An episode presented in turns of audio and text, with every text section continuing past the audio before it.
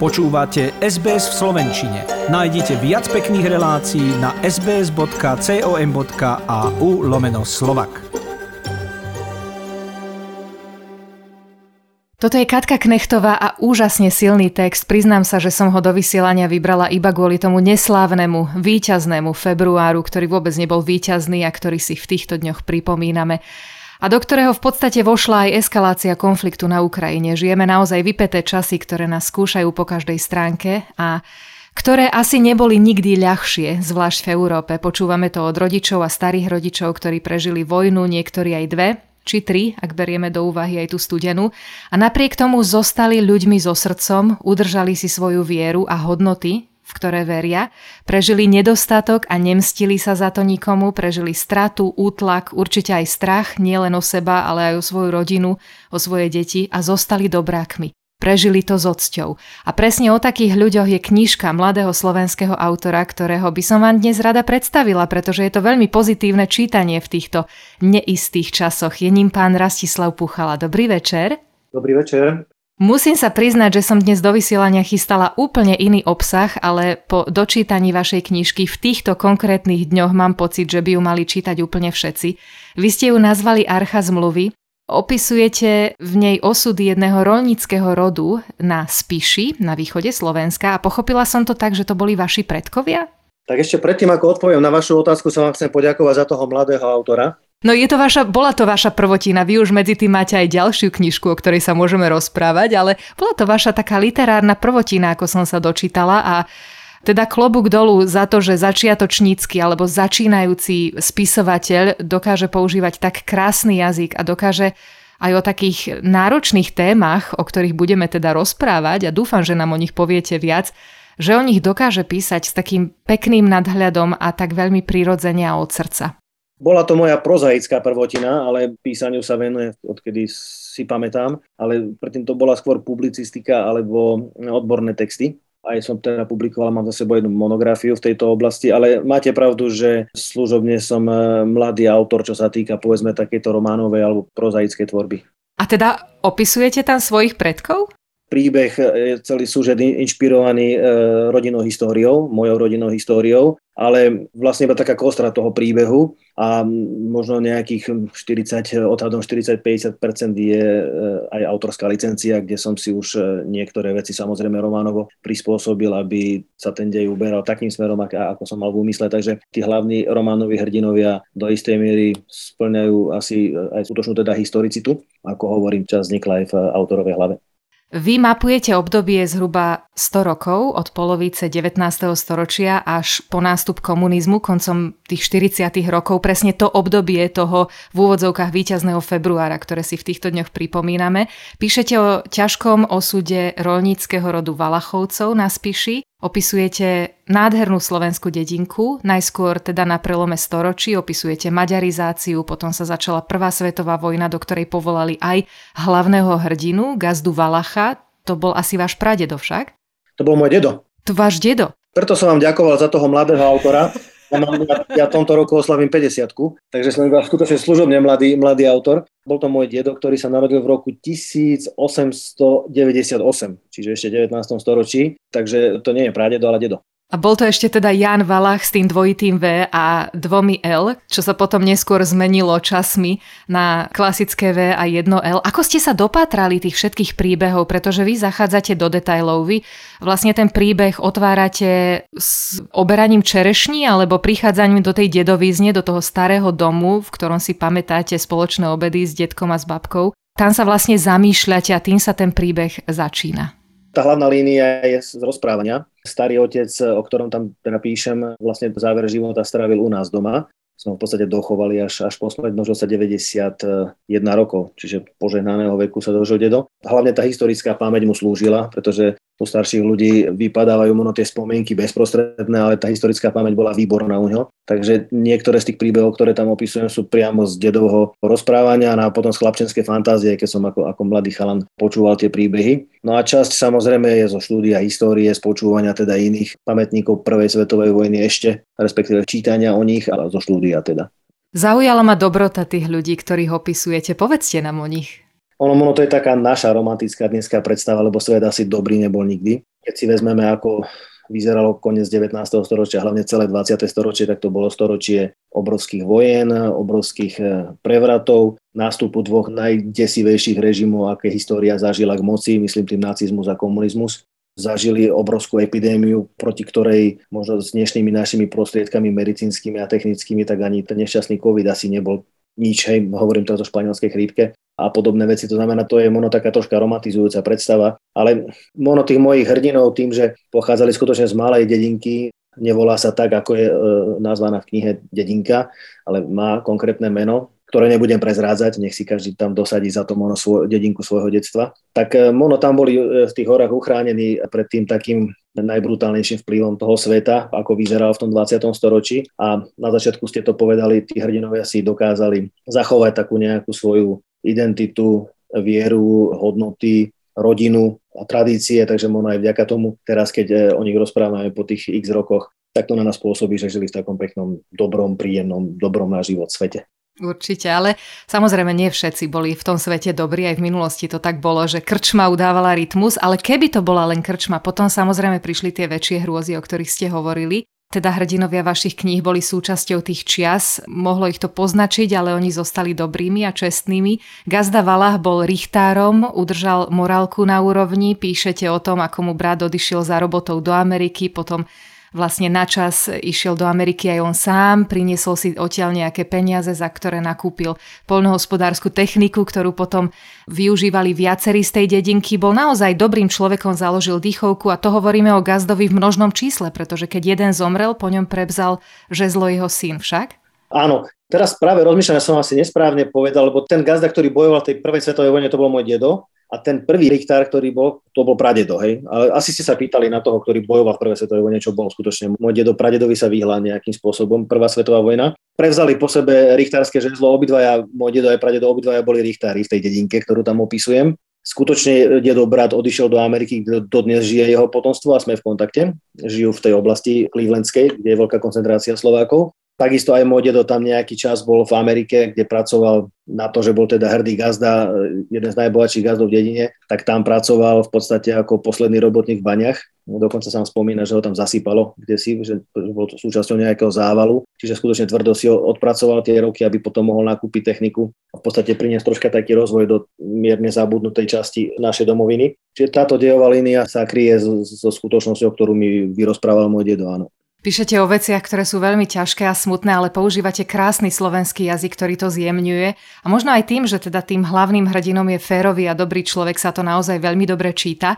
Ale Archa zmluvy je vaša prvotina. Ešte vám vyšla ďalšia knižka, ktorú ste nazvali Väža zo slonovej kosti a ktorá má byť teda voľným pokračovaním archy. V nej už, ako píšete v úvode, využívate viac fikcie ako reality. O čom je Väža zo slonovej kosti?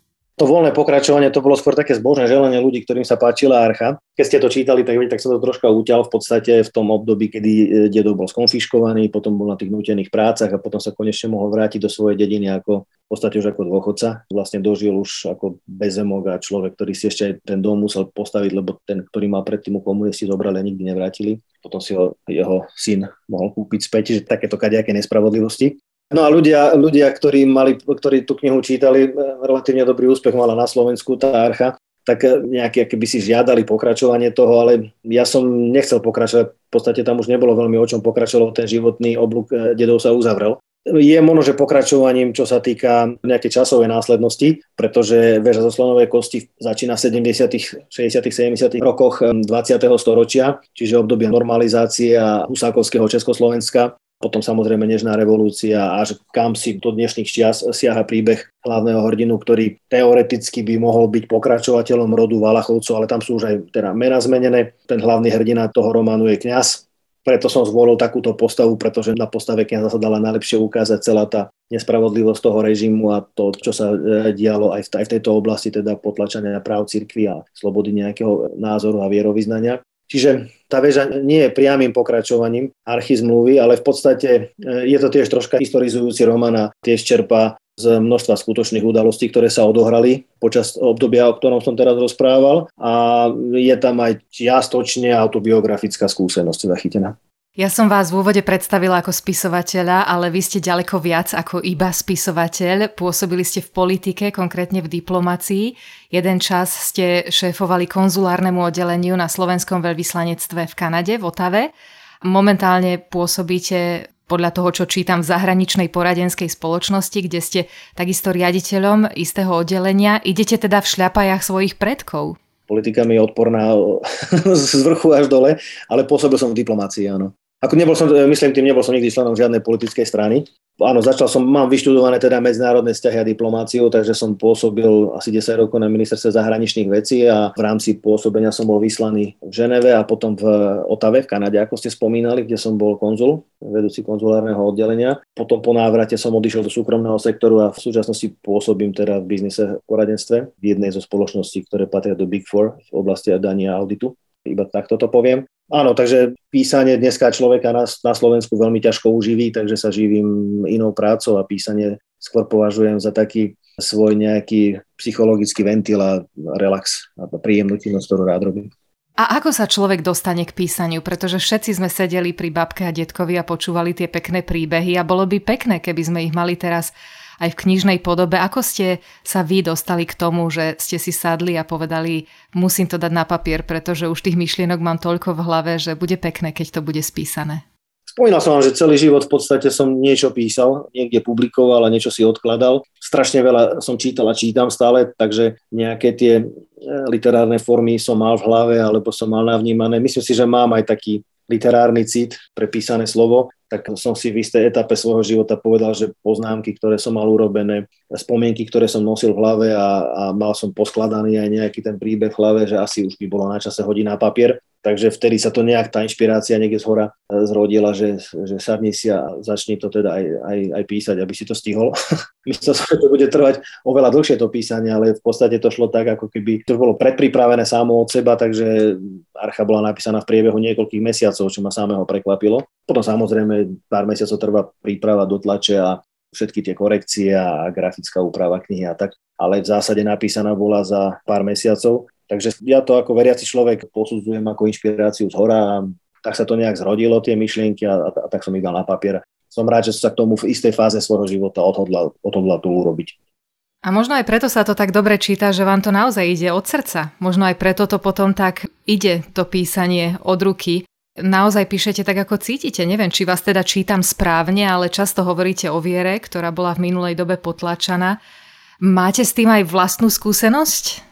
Dobre to čítate, aj, aj, aj si to bolo cítiť z toho, že však mám tam aj biblické motívy, na, napokon aj názov je biblický, takže tá inšpirácia tam bola daná aj tým.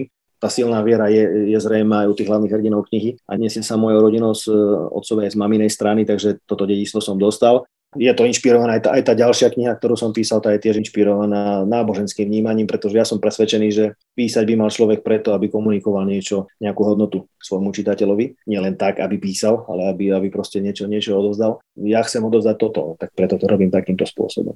My už žijeme v slobodnom svete. November 89 nám priniesol nežnou revolúciou bez zbrane slobodu ktorú možno dnes niekto zneužíva a považuje si ju za niečo, čo možno ani slobodou nemožno nazvať. Ale potom všetkom, čo ste napísali o tej histórii Prvej svetovej vojny, o konci 19.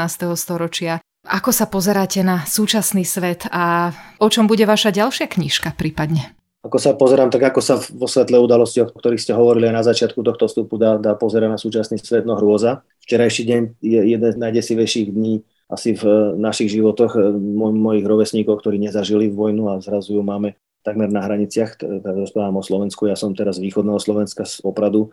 Pracovisko mám v Košiciach, čo je ešte bližšie k zóne konfliktu, takže súčasný svet, no ako ho môžeme vnímať no, so strachom. Chcem to využiť túto preto za fakt prihovoriť aj za tých ľudí, ktorí tam trpia, aby sme na nich mysleli, či už v myšlienkach, a či v modlitbách, či každý nech im pošle to najlepšie zo seba, čo vie, aby to trvalo čo najkračšie a čo najmenej ľudí, aby to stalo životy a bolesť a utrpenie a strátu domov, majetku a všetkého. Čo v podstate pripomína trocha osudy aj tých hrdinov tej knihy, o ktorej som písal. No o tejto ťaživej témy, keď tej vašej druhej otázke, že či mám niečo pripravené, tak áno, už teraz je vlastne u pani vydavateľky na stole taká poviedková kniha, e, ktorú som napísal minulý rok ešte, koncom roka som to dokončil. Taký súbor asi siedmých poviedok. Bude, môžem tomu aj prezradiť už teraz prvýkrát. Bude sa to volať priestupný rok. Budú také poviedky v jednotlivých častiach roka, ktoré sa odohrali od jary po, po zimu. Čiže tá posledná bude Vianočná, potom tam je Veľkonočná, Dušičková a také troška reminiscencie, troška také lerizovanej prózy, tam je troška spomienky na detstvo, na niektoré veci. Podľa prvých ohlasov, čo mám od, od ľudí, ktorí robili korektúry, sa im to veľmi dobre čítalo bude to troška útlejšie dielko ako, ako väža zo slonovej kosti, ale poviem celkom fajn a také pre mňa ako pre otca príjemné spestrenie tej knihy bolo, že ju ilustrovala moja cerka, ktorá je grafička, takže urobila také ku každej z tých poviedok taký obrázok, ktorý nejakým spôsobom, neprvoplánovým spôsobom to vystihuje ten obsah. No a práve teraz dopisujem taký väčší opus, pre ktorý ešte hľadám vydavateľa s biblickým motívom zo života biblického kráľa Dávida, príbeh vyrozprávaný nie ani takouto nejakou historizujúcou formou, ale skôr pohľadom súčasníka a taký psychologický pohľad na tohto vládára. To je dosť veľké dielo takého biblicko-teologického presahu troška, tak to je taká vec, na ktorú som trávil čas posledný rok a to podľa mňa bude niečo, čo zaujme čitateľa. Takže asi takéto dva veľké plány mám. Hovorí sa, že neučte deti iba čítať, ale naučte ich aj premýšľať. A vy ste spomenuli, že tá vaša cerka vám e, robila grafiku. Dokonca som čítala, že aj väžu zo slonovej kosti, titulku tejto knihy navrhla ona. Tak čítala si ju? Čo vlastne na vaše knihy hovorí vaša rodina? Áno, tak to sú moji prví čitatelia a, a láskaví kritici, tak to poviem, pretože oni sú vlastne prví, ktorým dávam čítať rukopisy manželke a, a cerka a synovi mám takého 17-ročného syna a cerka má teda 18 rokov, tak oni sú takí moji prví kritici a manželka samozrejme si to po večeroch číta tieto moje výplody. a im sa to páči, no aj mi vedia, ma vedia upozorniť na niektoré veci, aj mi prvé gramatické chyby upravia, lebo však pri tých e, masách textu sa človeku ide občas nejaká čiarka. Áno, mám u nich takú oporu v tomto. No a cerka robila obálku k tej druhej knihe, k Veži zo slonovej kosti, tak tú knihu, ako ju máte pred sebou, tak tá obálka vlastne vyšla spod jej ceruzy z toho sa teším, no ale hovorím teraz v tej novej knihe, tam bude mať viac, viacero ilustrácií, to už je také väčšie dielo aj od nej, takže to je taký otcovsko-cerský tandem, spolu budeme vydávať knihu, no a ona sa postavila aj k tej e, veži zo slonovej kosti, takže oci vyšla nám kniha, tak mi to tak dobre padlo, že mám takúto spoluautorku. Teda. Je to určite čítanie aj pre takú dorastajúcu generáciu, mladšiu, nemyslím pre deti, ale určite tam nie je nič strašidelné. To sa mi práve na tej knižke najviac páči, že prechádzate tými dejinami, ktoré neboli najľahšie takou gráciou a s takou veľkou príjemnosťou. Milí posluchači, ak radi čítate Archa zmluvy od Rastislava Puchalu vás naozaj poteší. Je síce vsadená do jedného konkrétneho historického obdobia, ale určite má čo povedať aj v dnešných súvislostiach a možno dokonca poslúži aj ako to milé a dobré, čo sa v ťažkých časoch medzi nami sem tam objaví a dá nám to nádej. Pán Puchala, som vďačná za váš čas a ochotu rozprávať sa s nami a budem sa tešiť teda na ďalšie čítanie. Ja som veľmi rád, že moja kniha doplávala až za more. A tak je to archa, takže asi by mala vedieť sa plaviť po moriach, predpokladám. No a dúfam, že sa dostanú k čitateľom v Austrálii, teda aj keby teda mali záujem aj teda ďalšie knihy, ale aj táto nejakým spôsobom, veď keď mali to záujem, tak e, som aj na Facebooku, sa ma dá nájsť, takže veľmi radi pošleme. Nech sa vám darí, želáme vám všetko najlepšie. Ďakujem pekne. A ja pozdravujem austrálskych Slovákov. Páči sa mi? Zdieľajte, komentujte, sledujte SBS v Slovenčine na Facebooku.